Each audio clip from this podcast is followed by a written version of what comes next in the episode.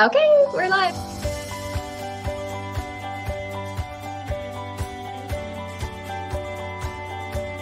Hi, everyone. We are Sunflowers and Red Feathers. I'm Christina. And I'm Stephanie. We are two moms living in the before and after of child loss. Join us in this journey as we share our stories of not only loss, but how life after loss can still be full of beauty, love, hope, and joy. Be sure to follow us on Facebook and Instagram and subscribe to our channel to stay up to date on when we post a new video. Bye. Bye.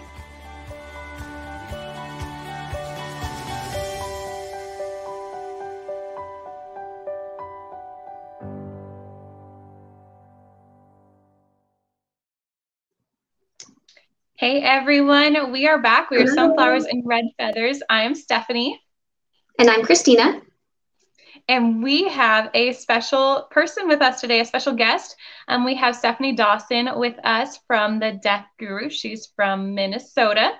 And we are excited to have her today. Um, we, Christina and I, decided to start doing interviews as part of our podcast series. And we wanted to start incorporating other bereaved parents um, just as a way of showing that the, the real life part of um, what grief is as a bereaved parent. Um, just so that way everyone knows that what they're feeling is completely normal because everybody grieves differently. And that's something that we recognize. Christina and I grieve differently. Even though mm-hmm. our stories are similar, we do feel different things, and everybody has their way of grieving. And we wanted to bring other perspectives in. So that's what we're doing today. We are super excited to have Steph with us today. Um, and we are excited to share this with you guys.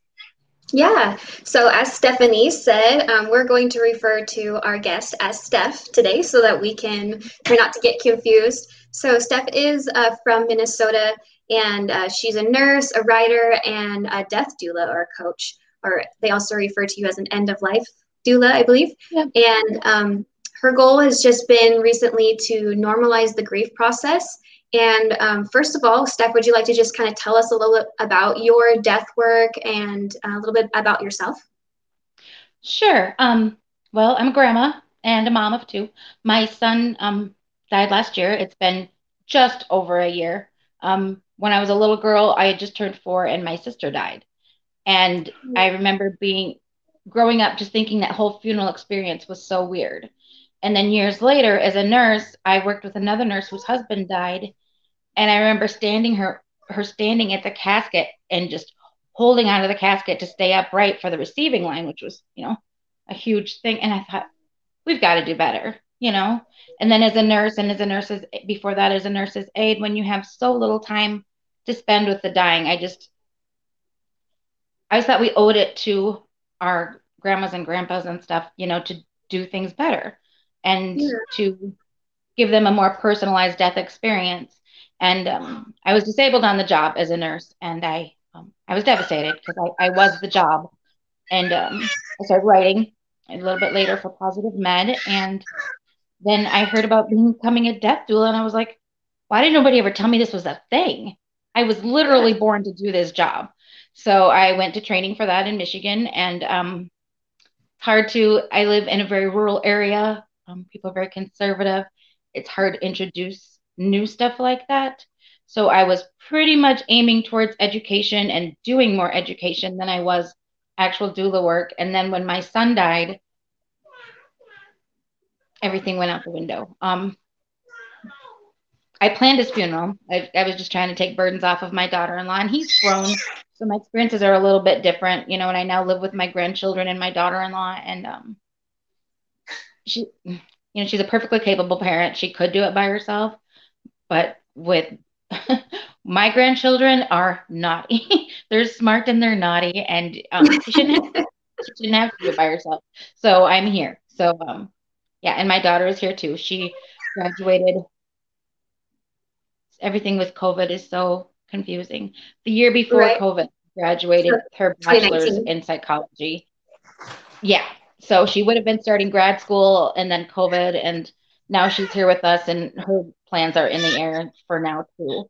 Um, she's looked at a couple schools to start taking some classes online, but I don't think she's gotten very far with that yet. Anyway, so yeah, we're all here together, and um, I started thinking about education and the grieving process. And in my parenting groups that I belong to on Facebook, I spend 95% of my time giving advice. Like I, it's not my group. You know what I mean?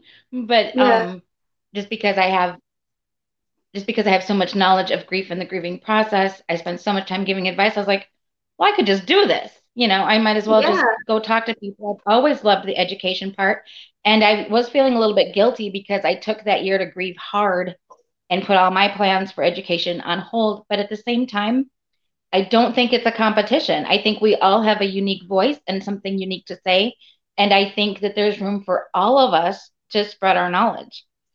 And, you know, and um, a big part of mine is to normalize the grief process because it's hard for people to find like a death doula. You know, so many people are like, what even is that? And I'm like, I hold people's hands while they die. And they're like, you help people die? No. hold hands. I provide resources, support, um, grief support.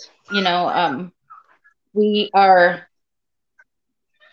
you know, we can be hippie woo woo, we can be conservative. You know what I mean? We've mm-hmm. got essential oil. Some of us have Tibetan singing bowls. Some of us do grief reiki. You know what I mean? It's there's a wide range of services that you can get from your doula.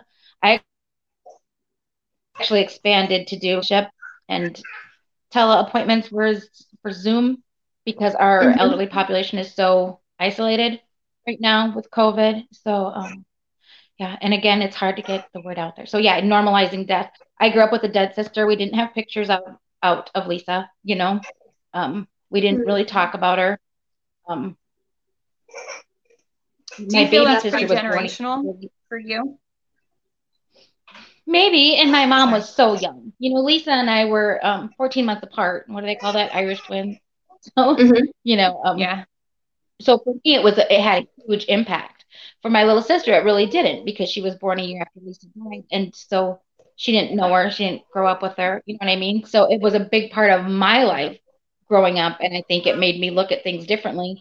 But um, my young my younger sister is my half sister, and she had another half sister who died, and that affected her really oh hard. Yeah. So. Oh, um, wow. Yeah. Sorry. I think I, the work that you do is. I think the work that you do is beautiful. I actually went to school to be a grief counselor. Um, well before I got married and started having babies. And so I worked with hospice. And so I worked with dying people and I thought it was great. So um, I don't think I could go back and do that work right now because um, it's all different. Everything I thought I knew about grief has completely blown out of the water. So, isn't it um, though? Like, I I always knew what since David was little, I knew that there was a chance that he could die. You know, he was born with a defective right. heart, and it's always, you know, it's. But nothing prepares you for the reality of it. Nothing. And that that goes into the next question that I have. hole in my you. chest now that nobody can see. Yeah, but it's right? there. It doesn't ever go away. I you can still find joy, but it's so different. Yeah, that's what I was going to ask you. How has your perspective on grief changed? Um, just in everything that you do now with David's passing. Um. First of all, the biggest thing I think to learn is that whatever you're feeling, it's okay if you if all you can do today is breathe, that's okay. You breathe, you know. Um, if all you can do is sit and cry and look at pictures for a day or two days, whatever, okay. I think if you're still doing that for three months and you everything else in your life is suffering, maybe consider a grief counselor. but it's okay to do it for a day or two, you know? Yeah. Whatever you're feeling, it's okay. It's part of your grief process. I have literally felt like physical pain. Like um, one day I was walking to the laundry room and all of a sudden I just got an image of my son's face and heard his voice and like felt like something poked me in the eye. You know? Like mm-hmm. where I was like in the bathroom like this, trying to look in my eye, and it hurt for two days. And nothing wow. happened to it. It was a grief thing. I was like, I did not expect grief to be so physical. Right. Yeah. So we um, we do follow you on Instagram. So we were wondering if you could kind of share with us. We you talked about it a little bit already, but in what ways do you normalize grief. So you talked about your community being really small. Were there like events that you did to help try to get your perspective out there or what are you doing to help normalize the grief process? I was just starting a lot of that. I was volunteering with hospice and we moved. After my son died, um, my daughter-in-law's mom died well, eight eight years ago at Christmas. And then my son died a year ago, 10 days after Christmas. Oh. And when when my son died, she was like, I just want to go live by my dad. And I said, I get that, but I was devastated because I moved from South Dakota to Iowa to be by my son and his family. And she was like, she's like, I just want to go live by my dad. And I'm like, I get it, I get it. And she's like, No, I want you to come with me. I was like, Really? Okay, yay. So here we all are. Um, so I haven't done anything really except for um changing my Instagram from personal to being the death guru um mm-hmm. since I moved.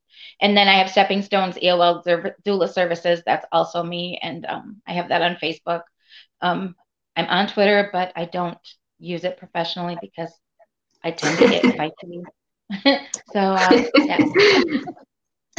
um, so I've been mostly working on education, but before I moved, everything was like flowing. I was volunteering for hospice. I was art interviewed in the paper. I was getting phone calls, and now here, you know, the closest me is Rochester or bigger, and um, there's already doulas there. So I thought that I should probably expand my horizons anyway. And um, once we get the doula thing out there, like um, a colleague was just hired at a hospice in Minneapolis to be their doula for their grieving, you know, for their dying people because we're yeah. Um, we don't. Do you want to share a little bit about what a doula does? Because I don't think a lot of people really are aware of. Yeah. Um, besides holding their hand. The confusion comes with people think that we replace hospice, and we don't. We're an important part of the hospice team. Hospice can be limited by insurance for time that they can spend, and um, usually you have like an RN that is in charge of the hospice person's care plan, and with under a doctor, of course, and then um, maybe a nurse's aide or two, and um, we fill in those gaps. We don't do physical care. We don't give baths. We don't give medications. We um, will show up with a list of resources for things that are important to you. Um, so emotional support, Reiki therapy. Yeah. Um, we'll burn essential oils and sing to you. Um, we'll do grief Reiki. We'll be an advocate and go with you to all of your doctor's appointments and team meetings and stuff like that. We can't speak for you, but we can tell you what to ask, kind of thing. And um, we, I do legacy work which is I sit down with the dying person and let them tell me all about their lives, you know, and um, write it down, take pictures, you know, like put together pictures with them for them to pass on something to their kids and grandkids and um, that kind of thing. I'm sorry, I'm just drawing a blank. Like I had a list no, of things. Okay. I'm like, ah. so much has happened since I made my list. I, I never had four kids. I had two. So living in a house with four children is constantly an adventure. I oh, like to yeah. say that there's, there's six women in this house from the ages of 52, which is me, to the youngest girl who will be four at the end of this month. And somebody three or four times a day, there's tears, and that's just me. and then I have a totally get it. yes. the lone boy in our house. Except for we have well, some home I guess. So. We're all boys, but we still understand the crazy chaos. Yes, we do. Yeah.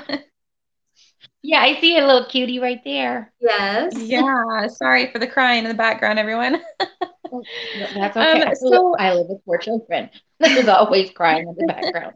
It's all good.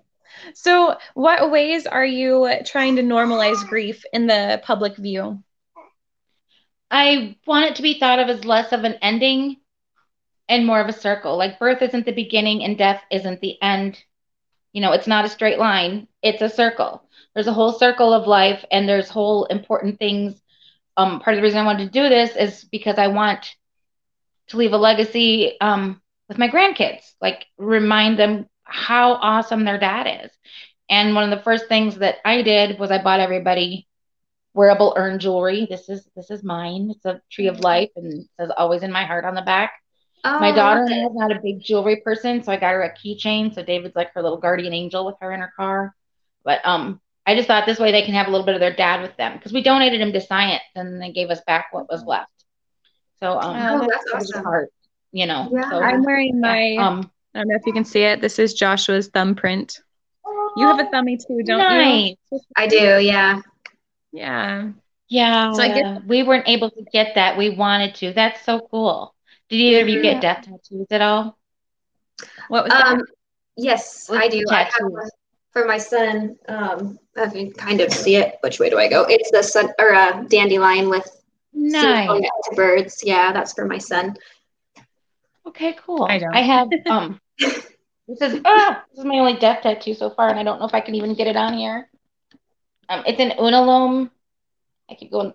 Yeah, it's the light is weird. But I don't. What's an we unalome? kind of see it. it's um Oh, sorry, are you still Yeah, we're here. we see it. Oh no, Oh, we lost her. Oh bummer. Let's see if she hops back on. Yeah, she I'm should sure be she able to hop back on. Sorry Yeah, for the baby, guys. He's That- gonna just be a part of our thing today. Hopefully, she Um, can hop back on. Yeah, our next question for her was just what advice that she would give to people who are struggling in their grief. So I don't know if you guys have caught, but so she she was a grief um, or death doula, and then her son David died at 29 years old just this last January 2020. So um, she already had the grief from losing her sibling, and then now her son. And so, uh, Stephanie, how did you Add her back in. Um, I clicked guess. Oh no, you kicked me off. Hmm? I think you kicked me off. Did you kick me off? No. Nope, I can still see you. Oh, Um, I'm not there. Well, Anyway, I clicked guest and it let me let her in. sorry guys for the technical difficulties. Where's guest at? Real life problems. Where's guest at? It is down at the bottom. For some reason, my phone went black and I can't see what's going on. Oh, okay. Well, We're having great technical difficulties, guys. maybe we'll just call this episode a wrap. Uh, we'll be sure to send send Steph some. Can you see me now? Oh, yeah, I can. And she is gone. I just tried adding her and she's not there anymore. What a bummer. Anyway, Yeah. yes, we should probably call this a wrap, but um, maybe we can invite her again. If you guys have any questions for her, let us know that we so we have some more content with her because we'd love to have her back on to explain her work and how she blesses the lives of the dying um, and how she helps um, normalize grief and all that that comes with. Um, anyway, Yeah. if you guys aren't doing this already, make sure you follow us on Facebook or follow us on Instagram, like us on Facebook, and subscribe to our YouTube channel, as well as check out our Etsy shop. We would love, love, love to have your support in any way. Um, and we hope you guys are having a great time and that you enjoyed what you heard so far. Um, let us know if we can help you or if you would also like to have an interview with us as well. Yeah.